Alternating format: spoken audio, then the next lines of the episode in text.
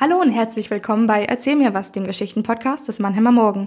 Hier lesen wir euch die schönsten Geschichten aus unserem Schreibwettbewerb Erzähl mir was vor und ordnen sie für euch ein. Wir, das sind ich, Julia Wartley, und bei mir ist unser MM-Kulturchef Stefan Dettlinger. Hallo. Heute hast du uns wieder eine Geschichte mitgebracht, die tragischer fast nicht sein könnte. Es geht nämlich um einen Selbstmord. Genau, nur ein Freund heißt die und ist von Annika Wagmann.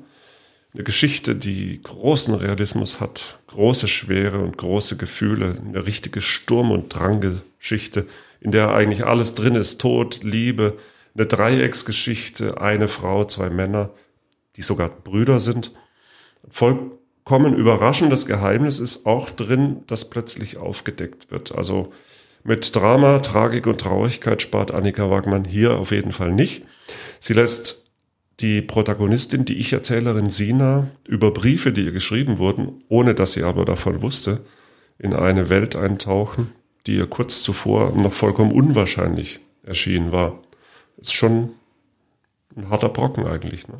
Ja, total. Also als ich es gelesen habe, man muss da ja erstmal schlucken. Am Anfang heißt es nur, der Bruder ist durch einen Unfall gestorben, aber je weiter man liest, merkt man, das war ein Selbstmord. Und das ist natürlich immer ein total hartes Thema und auch dieser Brüderkonflikt nimmt einen wirklich sehr mit. Aber als ich den Text gelesen habe, hat mich noch eine andere Sache beschäftigt, nämlich wo ist die Hoffnung? Ja, ja, das ist schwer hier drin, Hoffnung zu finden. Aber wo denn auch? Ne? Findest du denn einen leisen Hoffnungsschimmer da für Sina und Terry, die beiden ja äh, Überlebenden? Werden die noch glücklich miteinander? Ich glaube, für die beiden wird es jetzt ziemlich schwer. Und deswegen fand ich es aber auch eine sehr interessante Umsetzung des Themas, weil bisher hatten wir eigentlich immer Hoffen als was sehr Positives, hoffen, dass es besser wird. Und hier hatten wir den unglücklichen Charlie, der verliebt war in die Freundin seines Bruders. Und er hat immer gehofft, dass es irgendwie anders wird. Jahrelang hat er sie aus der Ferne angeschmachtet, hat wohl aus Rücksicht darauf verzichtet, irgendwas zu sagen. Aber hier war die Hoffnung eben genau das Falsche. Vermutlich wäre es für alle Beteiligten besser gewesen, er hätte was gesagt, selbst wenn sich die Brüder dadurch voneinander entfremdet hätten hat so sein Zurückhalten, sein stilles in sich hinleiden dafür gesorgt, dass er sich was angetan hat.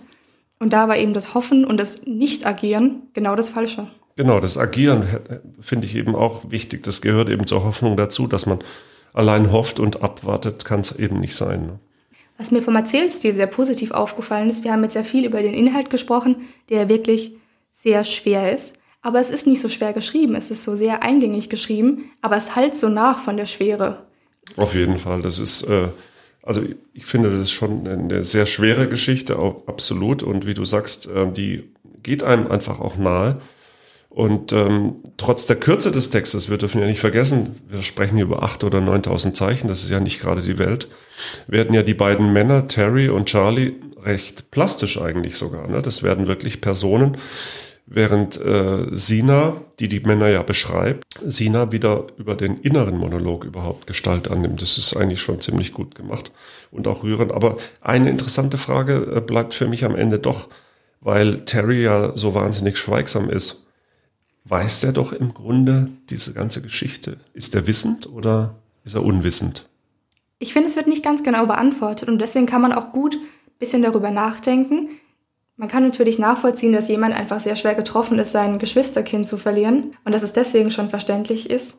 Aber ja, wie du sagst, es könnte auch darauf hinweisen, dass er, dass er es wusste, dass sich beide immer weggeduckt haben vor diesem Konflikt und dass auch sein Hoffen, dass sein Bruder aufhört zu hoffen, auch wieder genau das Falsche war. Hm. Also letztlich könnte man sogar so weit interpretieren, dass da der ja so extrem schweigsam ist, dass Terry vielleicht sogar seinen Bruder umgebracht hat. Oder das geht vielleicht zu weit, oder? Also wir wollen ihm jetzt mal nichts unterstellen. Tun wir nicht. Und auch der Fantasie von Annika Wagmann wollen wir nicht zu viel unterstellen. Aber ihr könnt ja mal überlegen, wenn ihr gleich den Text hört, was ihr darüber denkt. Wenn euch der Text gefällt, dann stimmt doch für die Autorin ab bei unserem Schreibwettbewerb. Das geht ab sofort und bis zum 14. Mai. Geht dafür ganz einfach auf unsere Website. Und jetzt viel Vergnügen. Annika Wagmann, nur ein Freund. So, das war der letzte, sagte Terry und hiefte den Karton zu den anderen an die Wand. Ich sah, dass es ihm in unserer momentanen Lage alles andere als leicht fiel, stark zu bleiben. Selbst in meiner Gegenwart wollte er es unbedingt vermeiden, dass man ihn weinen sah. Mehrmals hatte ich ihm schon gesagt, er würde nicht sein Gesicht verlieren, wenn er Gefühle zeigte. Auch wenn er seine Gefühle immer verbarg, spürte ich jetzt mehr denn je, wie schlecht es ihm ging. Es zerriss mich fast, weil es mir ganz genauso ging. Ich war gerade dabei, meine Hand auf seine Schulter zu legen, während ich zögernd ein kleines Soll ich dir beim Tragen helfen? hervorbringen wollte, doch er ließ mich die Frage gar nicht erst zu Ende stellen. Er wagte es nicht, mir ins Gesicht zu sehen, als er sagte, wer hätte jemals gedacht, dass es so enden würde? Das war der erste Satz, den Terry seit Tagen zu mir gesagt hatte. Er hatte sich zuerst mit dem Rücken zu mir gewandt, drehte sich jetzt jedoch zu mir um. Dieser Gesichtsausdruck, mit dem er mich in diesem Moment ansah, war mir völlig fremd. Innerhalb dieser fünf Tage hatte er sich so verändert. Ich habe ihn innerhalb all der Jahre, die wir uns kannten, leider schon mehrmals beim Trauern erlebt, aber das hier war schlimmer als alles, was ich mir hätte vorstellen können. Er hatte sich seit Wochen in seiner Wohnung verbarrikadiert, und außer mit mir und seinen Eltern hatte er mit sonst niemandem ein Wort gesprochen. Ich hatte angefangen, Charlies Tod zu akzeptieren, aber jedes Mal in Terrys Gesicht zu sehen, riss die Wunde erneut auf. Ausgerechnet heute, am 28. November, war dieser Unfall drei Monate her. Ich wusste nichts auf seine Aussage zu antworten und wollte mich gerade bücken, als er meinte, Nein, warte, nimm lieber einen leichteren. Gerade in dem Moment, als er ihn mir aus der Hand nahm, schien sich der Boden des Kartons durch das Gewicht des Inhaltes zu lösen und alles, was sich in ihm befand, fiel zu Boden. Zum Glück war nichts Zerbrechliches dabei, es waren Charlies Drehbücher. Er hatte so viel Talent gehabt, aber nur wenige seiner Drehbücher konnten auch erfolgreich vermarktet werden. Charlie hatte zwar mal erwähnt, er wurde von jemandem inspiriert, hatte mir aber nie gesagt, von wem. Angesichts der momentanen Situation hatte ich eine ganz andere Reaktion erwartet als nur ein leises Stöhnen seitens Terrys. Ich, ich kann das nicht, er sprang auf, nahm sich einen anderen Karton und ging aus dem Zimmer. Ich nahm es ihm alles andere als übel und begann selbst alles aufzusammeln. Manche von Charlies Werken waren wirklich schon über 20 Jahre alt. Das war lange, bevor ich ihn kannte.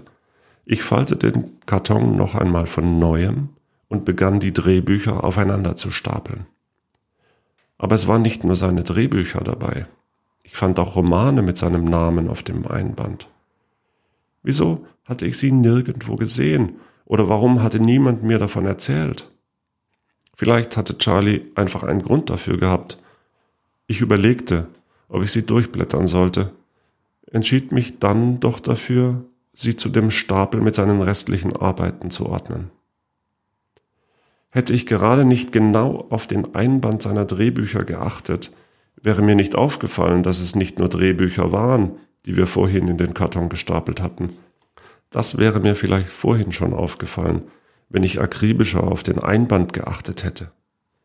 Jetzt war es eigentlich nur Zufall, dass es mir aufgefallen war. Bevor Charlie seine Drehbücher per Computer getippt hatte, hatte er die Angewohnheit, seine Gedanken fein säuberlich in schön gebundenen Notizbücher zu schreiben. Auf das Deckblatt hatte er für gewöhnlich den Titel des Films und das Entstehungsdatum notiert nur auf diesem einen Buch nicht.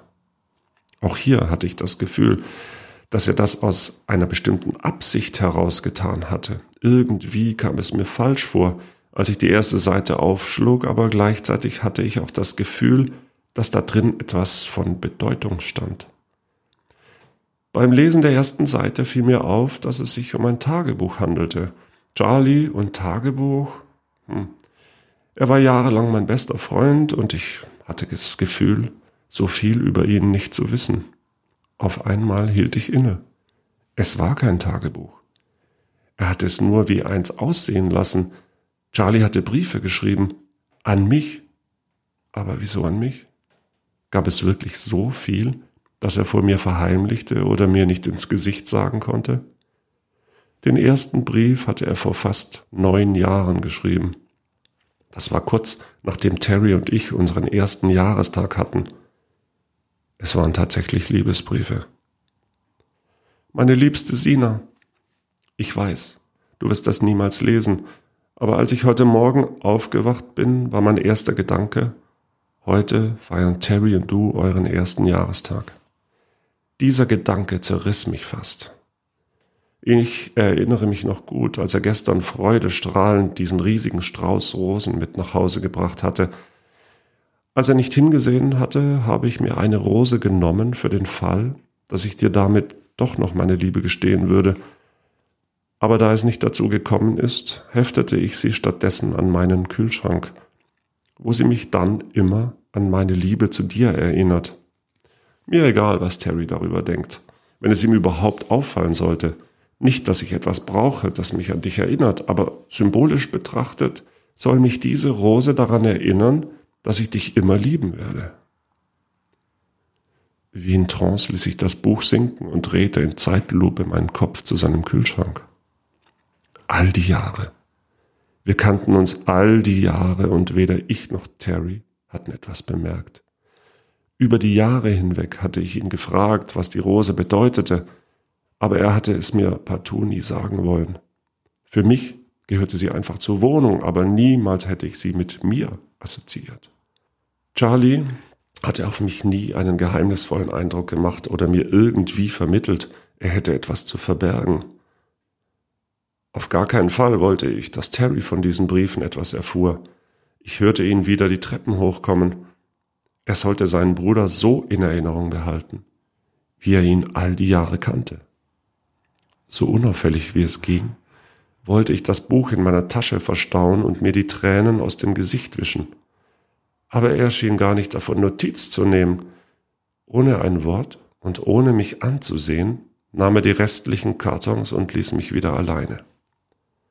Ich fragte mich die ganze Zeit, wie mir das alles hatte entgehen können. All die Jahre musste er es vor mir verheimlichen und hatte auf Terry Rücksicht genommen. Jede noch so kleine Geste, noch so kleine Bewegung von mir hatte er sich liebevoll bis ins Detail von der Seele geschrieben. Die Art und Weise, wie ich immer mein Haar über die Schulter schwang oder wie ich meine Nase kräuselte, wenn ich lächelte. Es schien mir fast so, als hätte er mich besser gekannt als ich mich selbst. Ich konnte einfach nicht noch weiterlesen. Stattdessen blätterte ich das Buch einfach durch bis zum Ende. Mir fiel auf, dass er den letzten Brief erst vor einem Jahr geschrieben hatte. Das Buch hatte eigentlich noch mehr Seiten, aber man konnte deutlich sehen, dass die letzten Seiten ausgerissen wurden. Was hatte denn das jetzt schon wieder zu bedeuten? Keine Ahnung, warum ich mir das alles überhaupt angetan hatte. Ich schlug es zu und kümmerte mich darum, den Rest in den Karton zu packen. Irgendwie hatte ich das Gefühl, etwas würde fehlen, als hätte ich etwas vergessen aufzusammeln, das sich vorhin noch in dem Karton befand, bevor er kaputt gegangen war. Doch einen Moment später verwarf ich den Gedanken wieder. Mit einem Blick auf die Uhr wunderte ich mich, wo Terry blieb. Ich wollte gerade den fertig zusammengepackten Karton hochheben und zur Tür hinaus. Doch als ich mich noch einmal herumdrehte, als hätte ich es geahnt, fiel mir ein zusammengefalteter Brief auf dem Boden vor dem Küchentresen auf. Mein Name stand darauf. Vorsichtig entfaltete ich ihn. Es bestätigte sich, was ich geahnt hatte. Sina, ich drehe noch durch. All die Jahre habe ich zugesehen, wie ihr ein glückliches Paar gewesen seid, und ich habe mich immer zurückgehalten. Jetzt will er dir auch noch einen Antrag machen. Sollte Terry sich heute mit dir verabreden, wird es dazu kommen. Ich hätte mir keinen ungünstigeren Zeitpunkt aussuchen können, aber wenn ich dir jetzt nicht meine Liebe gestehe, ist es für immer zu spät. Es wird natürlich nichts ändern, aber ich kann es nicht länger in mich hineinfressen. Doch dazu sollte es nie kommen, denn der Brief trug ausgerechnet dieses Datum, den 28. August.